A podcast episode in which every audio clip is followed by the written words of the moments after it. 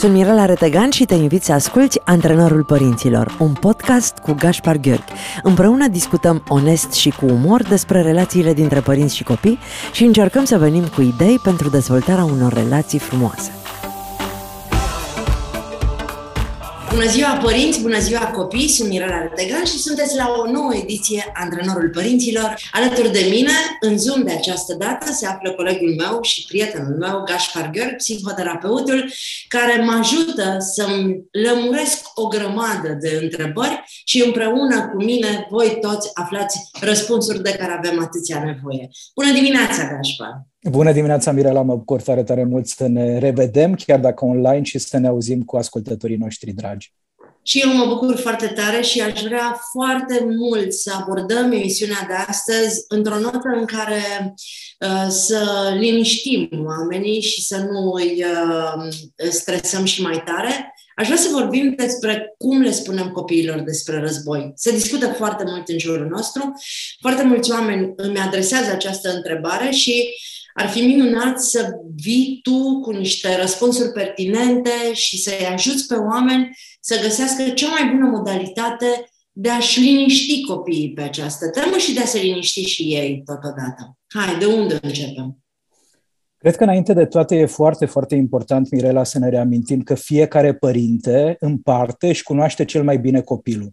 Cu alte cuvinte, pentru a liniști copilul, pentru a-l ajuta să găsească sensul acestor vremuri foarte complicate pe care le trăim, e nevoie, înainte de toate, ca noi adulții să fim cât de cât liniștiți, să putem să ascultăm întrebările pe care copiii le adresează și să îi întrebăm de asemenea ce cred ei despre situația care se întâmplă și e nevoie să fim liniștiți pentru a nu-i supraîncărca. Aceste vremuri grele și complicate pe care le trăim cu toții vin după o perioadă de pandemie, în momentul în care ne-am imaginat că lucrurile se vor mai relaxa și o să ne fie un pic mai ușor și mai confortabil, ne-am trezit cu o altă situație greu de, de gestionat ceea ce înseamnă că probabil că ai noștri copii vor uh, simți o paletă foarte largă de emoții de la frică, la frustrare, la tristețe, la furie, la anxietate și în momentul în care vorbim despre război, aceste emoții vor fi prezente. Dacă eu în calitate de părinte nu sunt suficient de uh, deschis față de emoțiile copilului, s-ar putea ca purtând această conversație să fac mai mult rău decât bine. Ceea ce înseamnă că înainte de a începe conversația cu copilul, sunt câțiva pași foarte, foarte importanți. Să ne asigurăm că noi emoțional suntem cât de cât funcționali că putem purta o conversație dificilă. Să facem poate câteva exerciții de respirație abdominală în care să ne relaxăm sistemul nervos, în care să intrăm în starea necesară pentru a purta o conversație care s-ar putea să fie mai ușoară decât ne-am imaginat, însă s-ar putea și să uh, ne creeze anumite stări uh, care nu sunt tocmai ușor de dus. După care aceste conversații, Mirela, despre război merită începute pornind de la ceea ce știe copilul. Dacă tu, de exemplu, ești fetița mea, Mirela, te întreb uh, cum, cum îți imaginezi tu tot ceea ce se întâmplă la ora actuală în uh, Ucraina? Stai puțin. Uh, uh, pregătesc și provoc această discuție dacă nu a venit copilul să mă întrebe până acum, înseamnă că uh, nu îndrăznește, că are o dificultate și atunci e nevoie să abordez eu în calitate de adult, uh, să aduc subiectul în discuție pornind de la informațiile pe care le are copilul meu. Și sunt okay. convins. Și primul lucru îl întreb ce știe el exact. despre acest război. Exact. Ca să dau seama cât de mult este implicat, marcat și cât de multă informație să-mi dau seama care sunt informațiile care au ajuns la el, care sunt informațiile false care au ajuns la el, pentru că trebuie să recunoaștem că la fel ca în cazul pandemiei și de această dată sunt foarte multe zvonuri, foarte multe neadevăruri, iar mintea unui copil s-ar putea să uh, expandeze, să mărească toate aceste neadevăruri. Deci am nevoie să știu ce cunoaște copilul meu în momentul ăsta, ce a auzit de la colegi, ce a auzit de la prieteni, ce a auzit de la școală, dacă vorbim de un preadolescent sau adolescent, ce a citit în social media, ce i-au arătat uh, diferitele site-uri pe care probabil că le-a accesat pentru a se informa, iar eu în calitate de părinte să am capacitatea necesară, Mirela, de a asculta informațiile pe care copilul meu le are. După ce am uh, deschis această poartă a conversației, să adresez de asemenea o întrebare foarte, foarte importantă și ce simți tu legat de toată această situație? Cum reacționează corpul tău? Uh, sub ce formă simți că sunt prezente emoțiile, pentru că uneori emoțiile le, simț, le simțim în stomac, alteori le simțim în piept, alteori ne dăm seama că nu putem să adormim, alteori ne trezim mult prea devreme dimineață, se ofer copilului posibilitatea de a exprima ce se întâmplă în universul lui interior. Acesta este un aspect foarte, foarte important și de ce? Pentru că în momentul în care nu am un părinte alături sau o figură de atașament, un îngrijitor care să mă înțeleagă, războiul din exterior devine un război în universul interior și nu vrem să se întâmple asta. Foarte frumos. Nu m-aș fi gândit la asta niciodată. Și totuși, revin, pentru că ăsta e rolul meu în povestea uh, din această emisiune. Eu sunt speriată, sunt îngrozită, sunt uh, uh, dezorientată, mă gândesc cum aș putea să-mi protejez lucrurile din jurul meu sau știu foarte mulți oameni care, uh, nu e cazul meu, știu foarte mulți oameni care își fac pașapoarte, își duc copiii și pregătesc pașapoartele să plece din țară, își caută vizele de state, își scot banii din bănci, sunt într-o uh, goană disperată de a, uh, de, a, de a se pune în siguranță cât de cât. În condițiile astea, ce spun eu copilului meu? După ce am vorbit cu copilul despre ce știe el în legătură cu războiul, care sunt emoțiile pe care le trăiește, al treilea pas foarte, foarte important e să vorbim despre faptul că în aceeași situație de criză în care ne aflăm, cu toții, oamenii reacționează diferit. Există oameni care se implică în toate acele comportamente pe care tu le-ai enumerat și aceștia sunt oamenii care se pregătesc probabil pentru ceea ce e cel mai rău și putem spune că din multe puncte de vedere e o strategie sănătoasă, nu strică să avem un plan de rezervă, nu strică să aibă mintea niște uh, obiective foarte clare apropo de ce pot face, în ce direcție mă pot îndrepta dacă lucrurile se înrăutățesc și în țara noastră. Și e ok să se întâmple asta, așa cum s-ar putea să fie oameni care se duc mai degrabă înspre extrema negării. Nu o să se întâmple niciodată ceea ce e în, Rus, în uh, Ucraina acum e o exagerare, uh, ceea ce se întâmplă la ei nu se va întâmpla la noi niciodată. E bine să nu le transmitem nici astfel de informații de minimalizare copiilor, pentru că nu avem control asupra viitorului.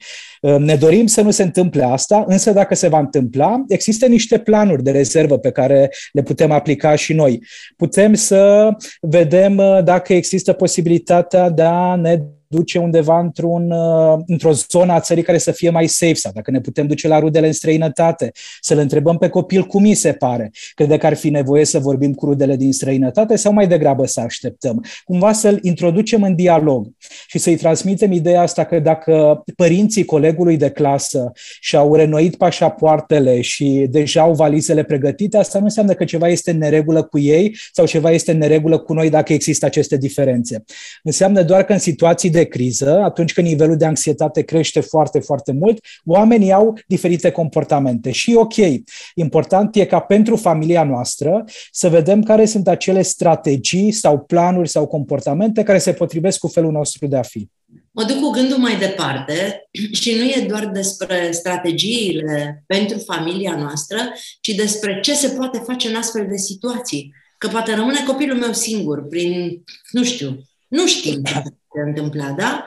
Și atunci poate n-ar fi rău să-l pregătesc, fără să-și dea seama că de fapt eu îl pregătesc, să aibă o viziune de ansamblu asupra lucrurilor, să facă alegeri fără mine dacă va fi cazul și copilul meu este destul de mare, poate e preadolescent, poate e adolescent și poate uh, reușește. Știi, uh, uh, am auzit foarte multe povești de copii care au venit singuri peste graniță cu un rucsac, nu știe nimeni cum au ajuns copiii.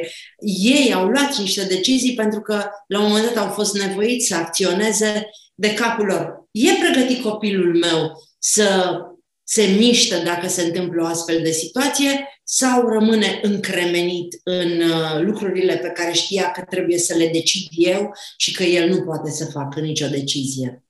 E greu de răspuns la această întrebare, cu atât mai mult cu cât, uh, din fericire, copiii din România, uh, mare parte dintre noi nu ne-am confruntat cu astfel de experiențe de-a lungul vieții, deci nu am avut de unde să învățăm să implementăm astfel de strategii.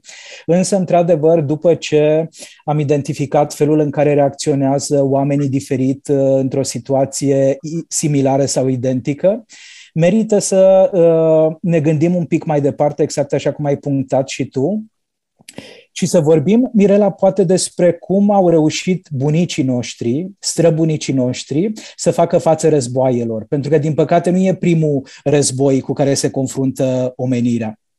Și momentul în care copilul aude că ia stai puțin, bunicul meu sau străbunicul meu s-a întors din război și a făcut față și totul a fost ok, a trecut peste asta.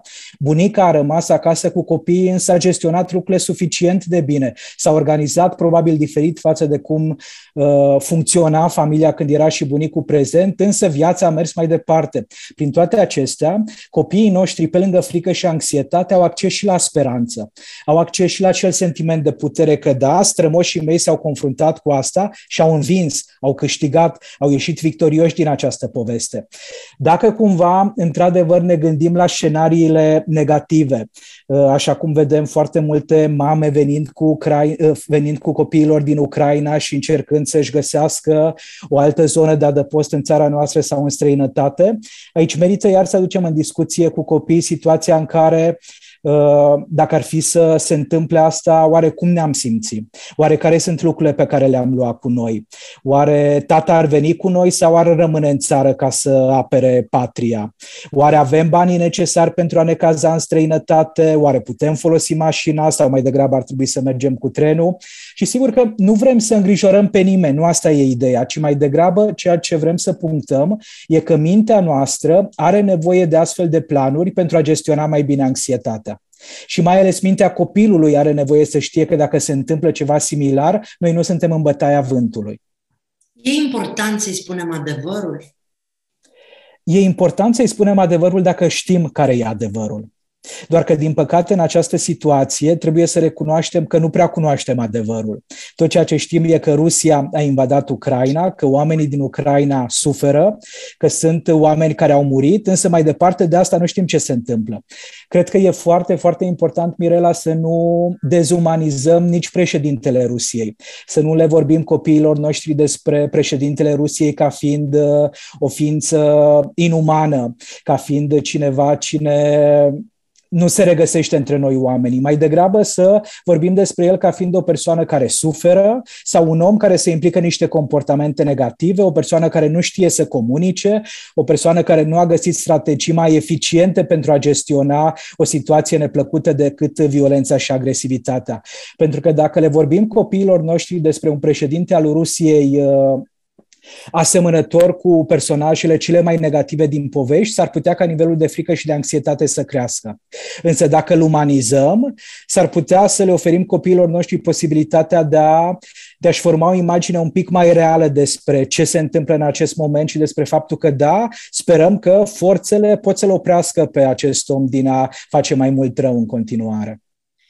Mă gândesc la faptul că noi ne-am crescut copiii, această generație de părinți, uh, ținându-i departe de griji, departe de probleme, departe de realitatea din stradă și uh, probabil că mulți dintre copii nu sunt pregătiți să se confrunte cu uh, noile probleme.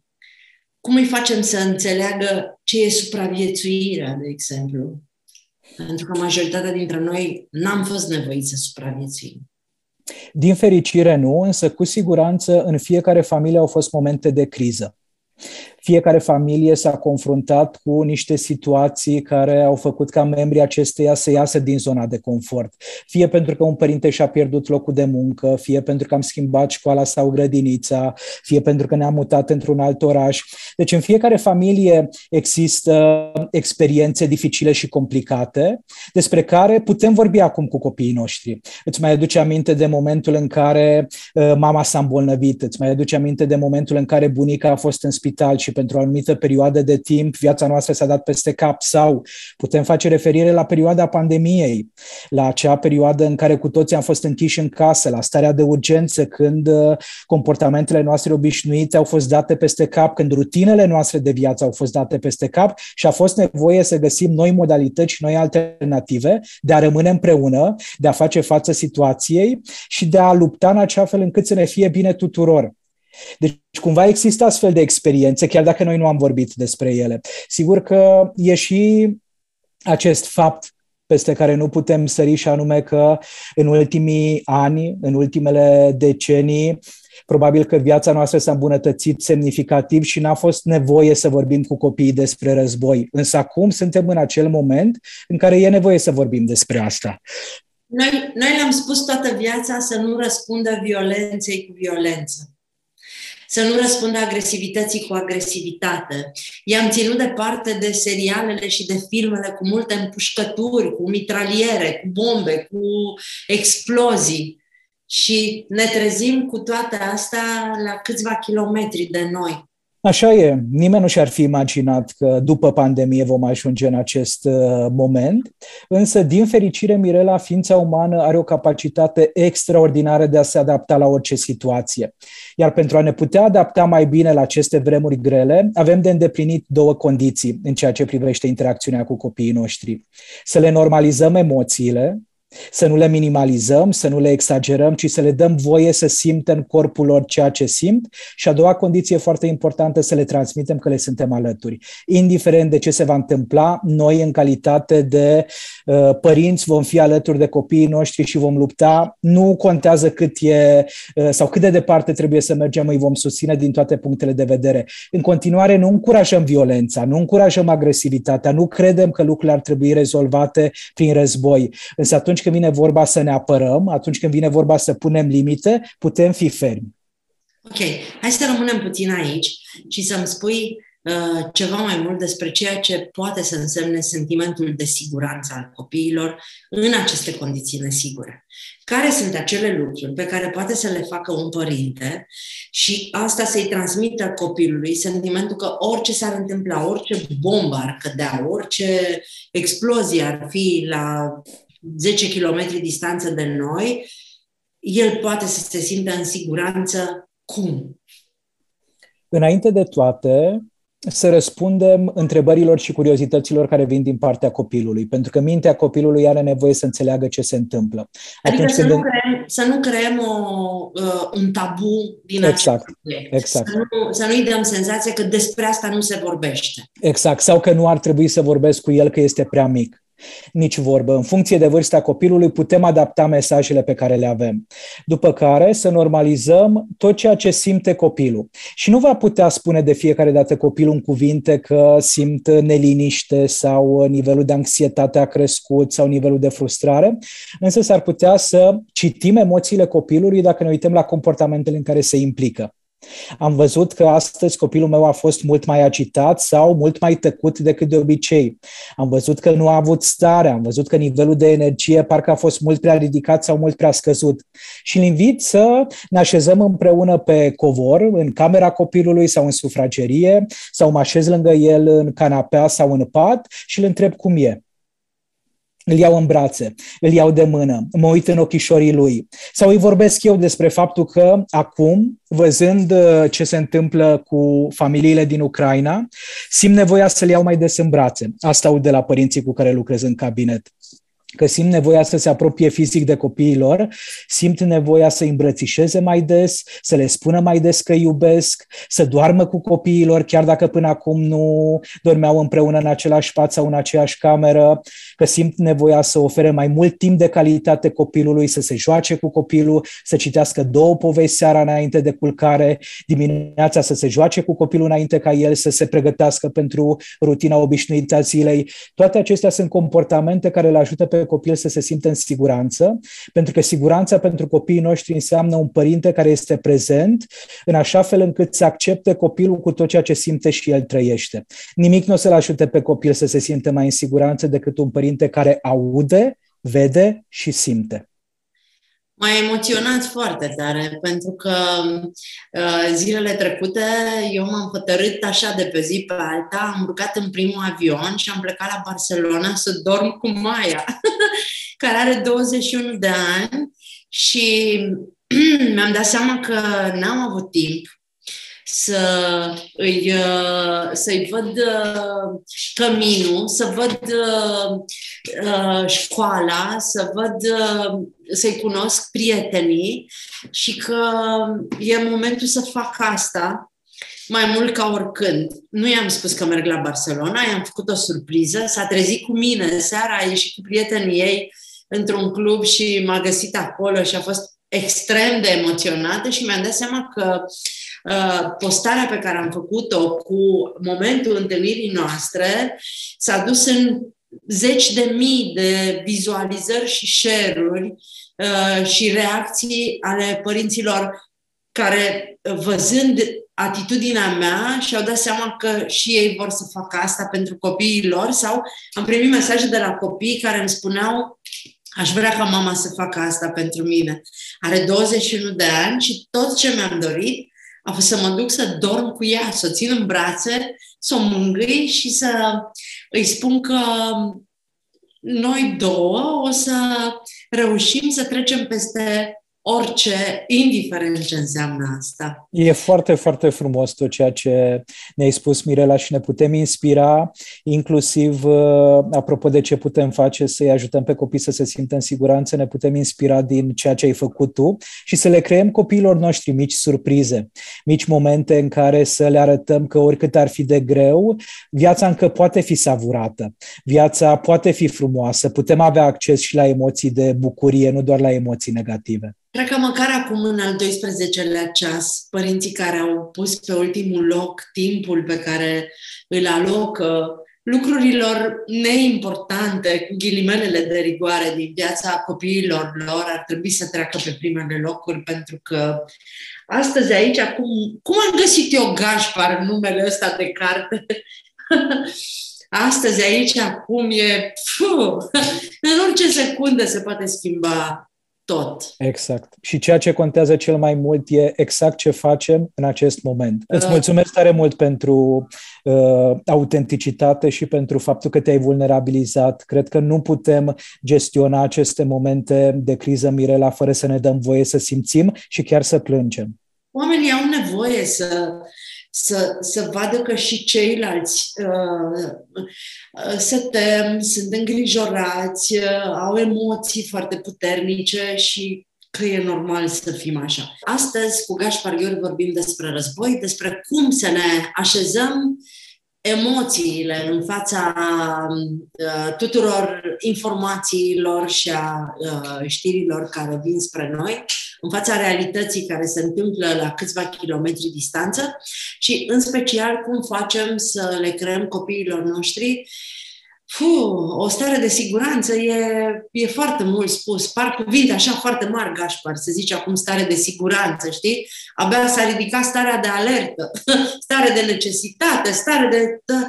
Um, în aceste vremuri, cum facem să ne trăim viața pe care o avem încă și care ni se întâmplă, într-un fel în care să nu fie dominată de frică și de, uh, de teroare. Cum păstrăm rutina sau ce păstrăm din rutina fiecarei zile în așa fel încât uh, viețile copiilor noștri să nu se schimbe chiar foarte mult dacă nu e cazul.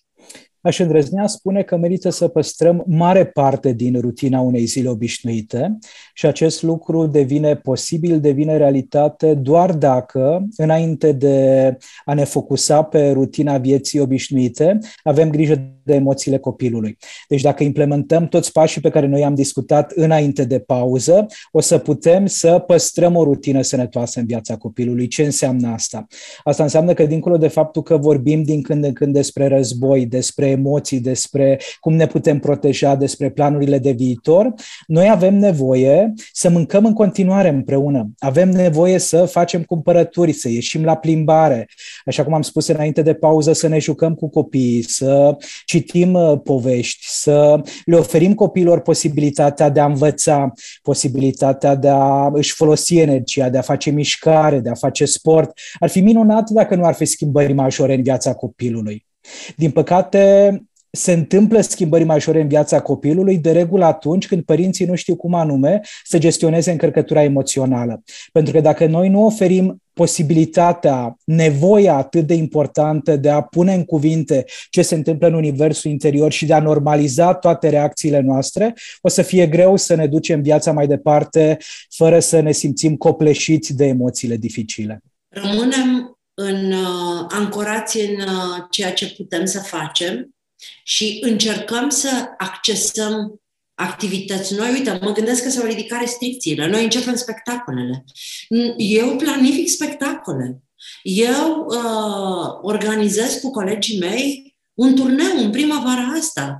Vreau să facem în weekendul 1-2 aprilie, 2-3, nu mai știu exact când cade, primul weekend din aprilie, un weekend întreg de spectacole în București. Nu știu, simt nevoia să răzbun toți anii ăștia doi în care n-am putut să ne întâlnim cu copiii și cu prietenii noștri. Exact, este foarte, foarte important să trăim viața la maxim, mai ales acum.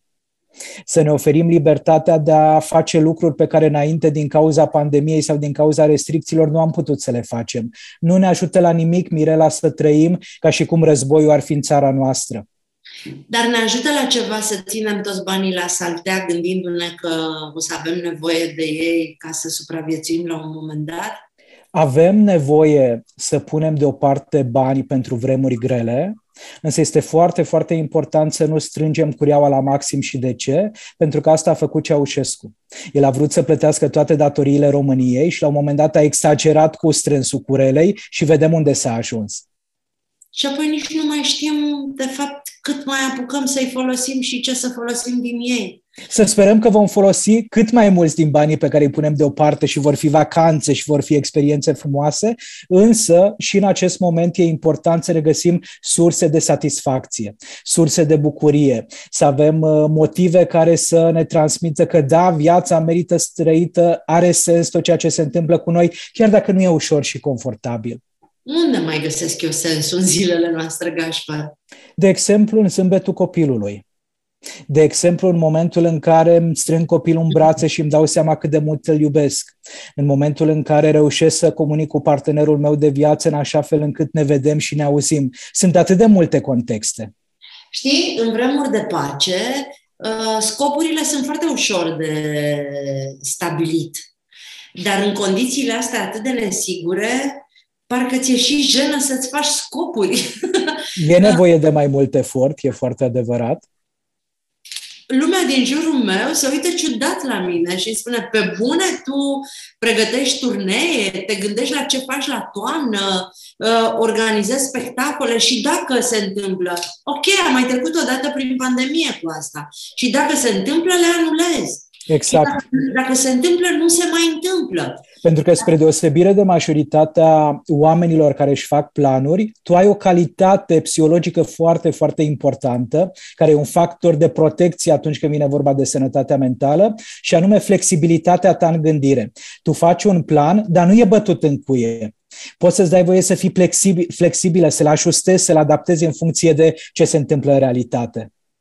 Și știi de ce îmi reușește Gașpar? Pentru că n-am niciodată planul B.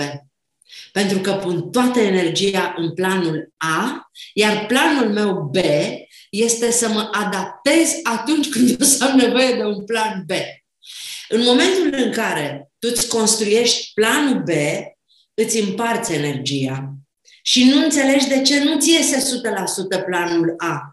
Pentru că tu parte din gândurile, din emoțiile, din proiecțiile tale sunt în planul B. Și atunci nu joci totul pe o carte, știi? Eu, eu așa funcționez. Pentru mine Ceea ce are sens. Pentru mine viața este cartea pe care o joc în fiecare zi. Dacă într-o zi o să se oprească într-un fel sau altul, o să văd ce mai joc atunci. Știi, poate și de aici vine expresia cu joacă pe asta. Mă gândeam la ceva zilele trecute și să-ți spui dacă are sens, dar sigur o să spui că are sens, că la tine toate au sens. Sens au toate. Bun sau prost, asta nu ne mai spune Gașpar, dacă e sensul giratoriu, e sens unic, e dublu sens, sunt mai multe sensuri pe același sens, dar mă gândeam zilele trecute la faptul că de când ne naștem și până plecăm din lumea asta, noi ne desfășurăm pe un teren de joacă, primim niște parteneri de joacă și primim niște jucării. Și mă gândeam la flexibilitatea copiilor de a schimba jucăriile între ei, la flexibilitatea copiilor de a se muta dintr-un teren de joacă în alt, de a înlocui colegii de joacă, de a schimba rolurile. Când joci tupul, unul tupește, ține tubul, ceilalți se ascund. Nu e nicio problemă să vină altul să țină tubul și să se ascundă. Unde pierdem relaxarea asta cu care, copil fiind, știm în esență că nu ne aparține nimic. Nici terenul de joacă, nici jucăriile și nici partenerii de joacă. Cred că lucrurile se schimbă semnificativ în momentul în care societatea ne arată mai degrabă greșelile decât calitățile noastre. În momentul în care ne este teamă să ne jucăm pentru că vin o serie de pedepse și de consecințe negative. Și atunci mintea, înviaț, învaț, mintea copilului învață că pentru a se putea simți în siguranță, pentru a putea să uh, își satisfacă nevoile, trebuie să se controleze, să se controleze din ce în ce mai mult. Și aici cădem în marea capcana controlului, care după o vreme, când ajungem adulți și intrăm într-o relație de cuplu și avem copiii noștri și așa mai departe, mintea vine și îmi spune, nu e suficient, Mirela, să te controlezi tu pe tine, nu e suficient, Gașpar, să ai tu control asupra propriei persoane, trebuie să-i controlezi și pe ceilalți. Trebuie să-ți controlezi jumătatea de cuplu, copiii, colegii și în momentul respectiv respectiv deja viața nu mai e o șoacă. Copiii au această relaxare, își dau, au, își dau voie să se plictisească de un partener de joacă, de un loc de joacă, de o jucărie. Noi le ținem, le adunăm, le cărăm după noi, chiar dacă probabil nu ne mai jucăm cu ele. Ținem colegii, partenerii de joacă agățați de noi, chiar dacă poate nu ne mai face nicio plăcere să jucăm tupul cu ei, rămânem pe terenul ăla de joacă, deși ne-am dat în hinta aia de nenumărate ori și nu mai avem chef de ea, când dincolo de gard ar putea fi un alt teren de joacă. Mi se pare fantastic cum dacă am reușit să ne păstrăm bucuria și inocența pe care, și curățenia pe care copiii o au atunci când uh, se raportează la toate lucrurile astea, nu ne-am mai speriat atât de tare că vine războiul și ne pierdem casa, că vine războiul și ne pierdem jobul, că vine războiul și uh, trebuie să ne ducem în altă parte. Până la urmă, viața este atât de imprevizibilă și a fost așa mereu. Da. Acum chiar mi se întâmplă. Acum Viața este despre transformare. Totul se află într-o continuă transformare. Soarele apune, luna răsare.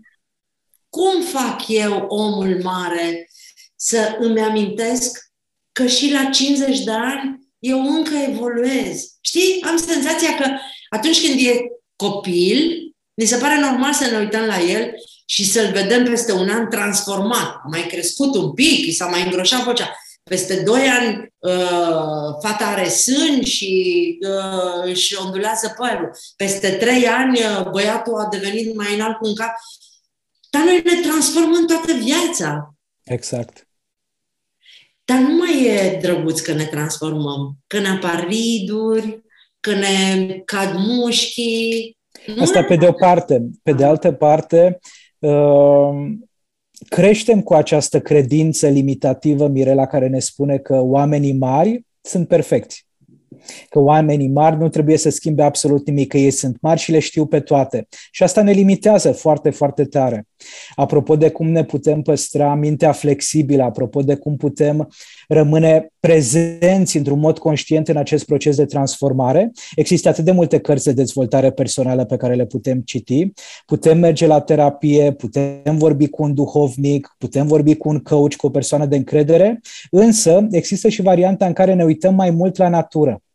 Și natura, natura ne indică în mod constant că totul se află într-un proces de schimbare și de transformare. Nu avem nevoie de reminder mai bun decât să trăim o viață conștientă, în care să nu fim furați de propria minte, să nu credem tot ceea ce ne spune mintea, mai ales atunci când nivelul de frică și de anxietate crește foarte mult, ci să ne uităm la natură, la faptul că în ciuda faptului că e o mare furtună, arborele din fața blocului rămâne acolo, se ondulează în funcție de cum bate vântul, după care răsare soarele, îi îmuguresc uh, frunzele, apar florile, păsările se întorc în copacul respectiv, iar vine iarna, iar se transformă. Este fabulos, este fabulos să vezi primăvara asta cum înflorește în fiecare zi și noi stăm cu frica la câțiva kilometri. Dar pentru asta, pentru asta este foarte, foarte important, Mirela, să recunoaștem când simțim frică, să acceptăm această emoție de frică și să ne ancorăm în realitatea pe care o trăim. Și realitatea pe care o trăim încă poate fi foarte, foarte frumoasă. Vreau să le spunem ascultătorilor noștri că uh, suntem încă în luna martie, că încă se desfășoară campania Adoptă o mamă și să-ți mulțumesc din toată inima pentru ajutorul pe care uh, voi, pagina de psihologie, l-ați dat acestei campanii. Uh, s-au înscris peste o mie de mame Felicitări. care vor uh, terapie uh, unul la unul cu un psiholog. Uh, intenția mea a fost să deschidem ușile cabinetelor și tu ai reușit să faci asta și să convingi foarte mulți. Știi că sunt foarte mulți psihologi care, deși nu fac parte neapărat din, din gruparea voastră, uh, au luat încredere de la tine să uh, intre în, uh, în, în proiect și încă se mai pot înscrie mamele care ne ascultă pe Fundația Zurli găsesc un formular, ele se pot înscrie și noi le punem în legătură cu un psiholog care uh, timp de o oră uh, va oferi consiliere gratuită.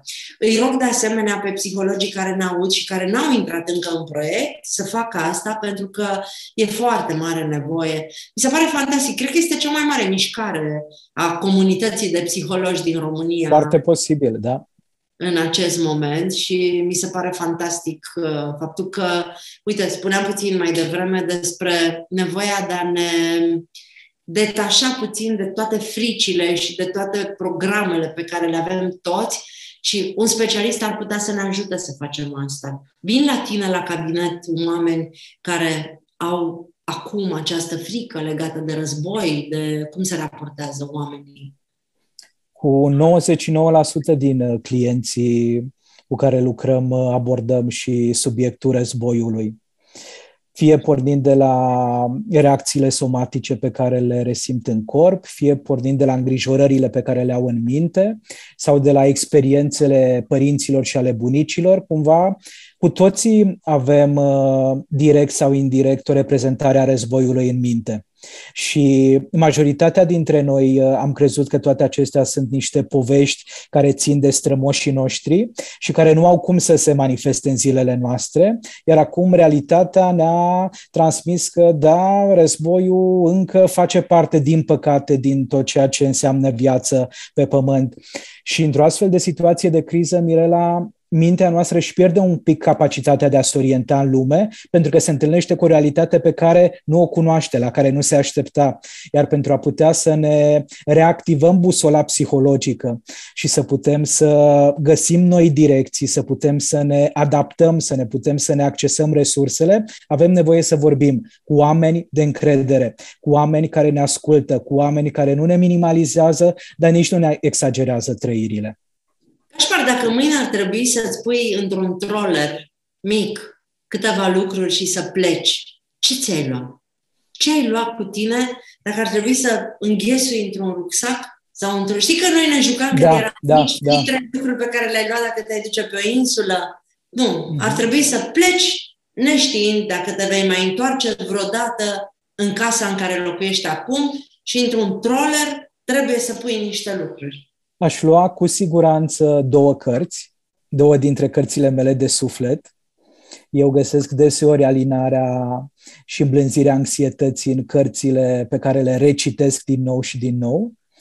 Aș Care lua care sunt uh, Alegerea de Edith Weger, exact, Cred că toți am plecat cu alegerea în dinți, așa, și Alchimistul al lui Paulo Coelho. Coelho. Mi se pare că e, e genul de poveste care pare simplă, dar e extrem de profundă. Pentru mine alchimistul a fost primul contact cu ideea că noi ne creăm viața pe care vrem să o trăim și asta se întâmplă acum foarte mulți ani. Deci aș lua cu siguranță aceste două cărți. Aș mai lua această cămașă de blugi cu care sunt îmbrăcat acum pentru că mi este foarte, foarte dragă și o port extrem de des de vreo patru ani încoace. Mi-aș mai lua un uh, ceva mai gros, uh, un cardigan, pentru că nu-mi place frigul în mod deosebit. Uh, mi-aș lua pasta de dinți, chiar dacă nu aș putea să pun și periuța, dar pasta de dinți cu siguranță aș lua-o.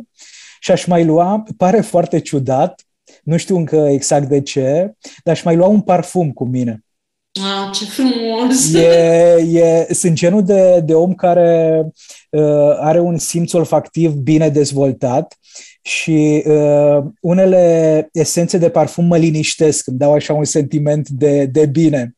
Și știu cât de frumos poate călători mintea noastră în momentul în care ajunge un parfum uh, care ne place, care e cunoscut. uh, Și asta cred că m-ar putea ajuta în momentele foarte, foarte dificile. Nu mi-aș lua laptopul, nu cred că mi-aș lua aparatură electronică pentru că îmi imaginez că nu aș avea unde să o încarc, probabil că doar telefonul. Uh, și, am, știi ce aș mai lua? Niște ciocolată. Să îndulcesc momentele alea foarte, foarte dificile și cred că ar fi cea mai mindful mâncată ciocolată pe care am mâncat-o vreodată, adică aș mânca doar un pic, un pic, un pic din ea. Foarte tare. Tu ce ai luat cu tine? Primul gând m- mi-a fost pașaportul. Păi așa, da, ok. Pașaportul, sigur.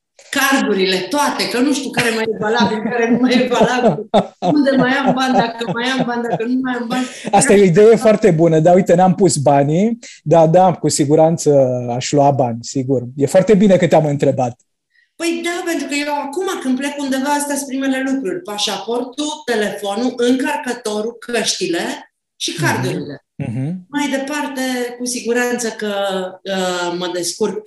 Uh, eu n-aș lua cărți cu mine, pentru că uh, mintea mea este un spectacol continuu și uh, cu siguranță că voi folosi timpul ăsta ca să uh, îmi trăiesc propriile mele filme și povești pe care le am în cap, dar mi-am am vizualizat, știu sigur, există o fotografie cu Maia mică, o poză mică, mică într-o ramă și știu sigur că aș pune poza asta și cred că aș lua o păpușă zurli cu mine, mm. pentru că sunt foarte legată. În rest, m-aș duce în training. Știu de la Enrique Santo două tricouri negre, două tricouri albe. Este basic, un hanorac, o geacă, o pereche de bocanci și uh, am eu uh, o și o agendă. Eu, eu aș lua o agendă uh, în care să scriu uh, lucruri în ideea în care mi-ar rămâne la un moment dat telefonul descărcat. Sunt disperată și tot timpul am în geantă o agendă oricât de mică, un bloc notes și un pix dacă nu mai am baterie la telefon și îmi vine vreo idee sau vreun gând să, să-l, scriu, uh, să-l scriu acolo. Cred că și eu mi-aș lua pasta de dinți și uh, o cremă de o mâini. Cremă. Am această problemă permanentă, mi se usucă mâinile foarte des. Nu, atât, nu am atâta grijă de față câtă grijă am de, de mâini și cam atât. Și elastice de prins părul. Cred că asta aș avea grijă să am la mine. Și cam astea ar fi alea, musai, obligatorii. E Tu, Are tu sens. Da. Vezi că puține sunt, de fapt, mă duc acasă și îmi număr stileto și sacourile și, și încerc să-mi dau seama cât de inutile ar fi dacă mâine eu ar trebui să-mi pun într-un rucsac câteva lucruri. Cred că nu e, n-ar fi rău să facem acest exercițiu și poate n-ar fi rău să invităm pe ascultătorii noștri pe Facebook să ne scrie la uh, provocarea pe care să le dăm ce ar lua cu ei dacă ar trebui să-și pună într-o valiză mică, într-un troller, într-un rucsac, câteva lucruri și să plece. Uite, eu, am și eu, sunt, eu sunt foarte curios pentru că ne-am putea inspira unii de la alții. Da, da, da. Ca da. să nu uităm esențialul. Tu nu te-ai gândit la... Uh, la bani, da, da, da, da, da. Nu m-am gândit la pașaport și pentru că pașaportul meu e expirat acum în timp ce vorbeai, am da, realizat că... State. O... Am viza de state și cu siguranță că aș lua în calcul asta.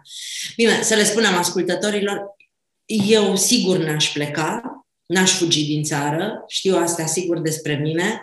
Doamne ferește, dacă ar fi nevoie, aș fi acolo, probabil nu în linia întâi, dar în, acolo unde ar fi nevoie. Îmi doresc foarte tare să nu fie nevoie și am, nu știu, eu am un sentiment că nu o să fie nevoie. Asta e ceea ce simt eu. De-aia programez spectacole, programez turneu în România și în străinătate, facem uh, uh, show-uri noi și abia aștept să vină oamenii cu copii și cât mai putem să ne bucurăm de tot ceea ce putem să facem împreună. Eu o să dăruiesc cuiva dintre cei care scriu la comentarii ce ar pune într-o valiză dacă ar trebui să plece repede din casă, uh, pledoarie pentru mami și tati și jocuri de jucat primăvara. Uite, o carte de jocuri cred că ar prinde bine în orice uh, valiză făcută repede. Iar din partea paginii de psihologie, unul dintre ascultătorii noștri poate câștiga cartea Dansul fricii, cartea lui Harriet Lerner, apropo de cum putem gestiona cel mai bine aceste situații de criză, aceste situații dificile, fără să ne lăsăm copleșiți de frică și anxietate. Săptămâna trecută ai spus că ar trebui o dată la două zile să facem ceva ce uh, ne place cum să-ți exprim? N-am făcut o dată la două zile, am făcut o dată la două ore. Mm. Mi-am uh, făcut toate bucuriile de care am avut nevoie. Mi s-au și întâmplat foarte multe lucruri foarte frumoase și am strecurat printre ele și ceea ce mi-am dorit. M-am văzut cu oameni pe care îi iubesc, am vorbit cu oameni foarte dragi mie, am făcut cu colegii mei o grămadă de, de, de planuri și am uh, trăit niște emoții foarte puternice în campania Adoptă o mamă ducându-ne cu uh, cadouri la mămicile din centre. Uh, am fost inclusiv într-un centru în care trăiesc uh, în București mămici ucrainience cu copii. Sunt uh, 12 copii, iar mulțumesc, eroul nostru este vorbitor de limbă rusă wow. și uh, a fost foarte ușor pentru noi să îi facem să înțeleagă cine suntem și ce vrem și aștept o provocare pentru săptămâna care vine. Provocarea pentru săptămâna care urmează e o dublă provocare. Să ne scanăm în fiecare zi corpul pentru a vedea în care parte a acestuia simțim frică sau anxietate și în momentul în care am conștientizat-o, doar să acceptăm că da, poate în partea pieptului sau umeri sau spate. De unde știu că simt asta? Pentru că simt așa în stomac un multibuc. Poate fi, poate fi o ușoară agitație în stomac, poate fi o încordare în jurul umerilor, poate fi o tensiune, poate fi o durere, o apăsare, însă în fiecare zi, dacă nu am apucat în timpul zilei seara înainte de culcare, să ne scanăm corpul, dacă Asta e... De fiecare dată simțim. Dacă coborâm din minte în corp, simțim. E imposibil să nu simțim. Corpul nostru e acolo și așteaptă să-l da, explorăm. Am liniștită și încerc să vizualizez corpul, să... Pot să stau liniștit pe scaun, pot să stau întins în pat și efectiv îmi închid ochii și îmi scanez corpul începând cu partea superioară, vizualizez capul, gâtul, umerii, spatele, pieptul, brațele, abdomenul, șezutul, picioarele și văd exact unde simt un anumit blocaj, unde simt o anumită încărcătură. Și dacă simt, cum ai spus tu, în jurul stomacului, în jurul abdomenului, să-mi pun mâinile pe, pe stomac pentru a aduce puțină energie pozitivă. Eu fac asta. Minunat. Mă ajută foarte tare. Minunat. Și știi că o făceam când eram mai mică, inconștient, când o durea burtica, stăteam cu mâna pe burta ei și ea se liniștea foarte repede, atunci neștiind de fapt că noi suntem proprii noștri vindecători și uh, mai ales în relația specială mamă-copil, atingerea mamei chiar poate să facă minuni. Exact, deci asta este prima parte a provocării, să ne scanăm corpul. Și a doua parte a provocării, Mirela, e să îi îmbrățișăm cât mai des pe oamenii de lângă noi. Pentru că sistemul nostru nervos se liniștește atunci când există o atingere definită de siguranță și de iubire. Și acum că s-au ridicat restricțiile și că ne-a fost atât de dor să ne vedem, să ne atingem, să uh, văd oameni pe care i-am văzut numai cu mască și nu-i recunosc. Doamne, e, e așa aglomerație de emoții, Gașpar, tot ce trăim zilele astea, încât uh, avem nevoie de tine să ne ajut să ne organizăm puțin. Mulțumesc mult! Mulțumesc și eu. A fost o plăcere, o conversație dificilă, dar apreciez atât de mult felul în care ai gestionat lucrurile și faptul că am putut să, să ne amuzăm un pic împreună, am putut să zâmbim împreună, am putut să râdem împreună. Contează atât de mult, Mire, la momentele grele. Să știi că sunt foarte mulți oameni pe care îi întâlnesc și care îmi spun că ascultă emisiunea și ascultă podcastul cu antrenorul părinților pentru că le place felul în care se desfășoară relația dintre noi, dincolo de ceea ce spunem și mi se pare fantastic că oamenii chiar simt că între noi e o energie curată și o relație onestă. Trebuie să le spun ascultătorilor că înainte de, a, de emisiune am râs o jumătate de oră, din nimic, trebuie să-ți stai uh, chitanță, Gașpar, că ai terapie și nu e gratis. Te îmbrățișez, duminică frumoasă!